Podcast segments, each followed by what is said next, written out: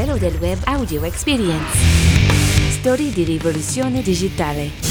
Festa del papà, marzo è in tutto il mondo il mese dedicato ai papà tranne che in Finlandia, ma da quest'anno anche nel freddo paese del nord Europa si festeggerà ufficialmente il Father's Day. Cancellate Facebook è il messaggio lanciato dal co-founder di WhatsApp Brian Acton. Dopo aver venduto per ben 19 miliardi di dollari WhatsApp a Facebook, ha lasciato nel 2017 in polemica con Zuckerberg. Ora, a seguito degli scandali sulla violazione della privacy del social network, si è fatto promotore di un movimento online che potete seguire con hashtag Delete Facebook. Google brevetta uno schermo pieghevole. Nella corsa allo smartphone pieghevole, che vede in prima linea Samsung e Huawei, sta per scendere in pista anche Google. Due le tipologie contemplate a conchiglia e a Deplian. Veniamo ora allo shopping online, crescita straordinaria per Sixth Continent, la piattaforma di social commerce che potete raggiungere su sixcontinent.com, che passa da 7 a 50 milioni di euro di fatturato. Si tratta di un incremento del 700% sull'anno precedente, un risultato possibile grazie all'aumento costante del numero degli utenti della community salito dai 132.000 del 2017 agli oltre 480.000 del 2018 e con un incremento della spesa media annua di ogni singolo cliente che oggi supera i 450 50 euro. Intelligenza artificiale, ne parliamo spesso, per capirla davvero è uscito sia online che in tutte le librerie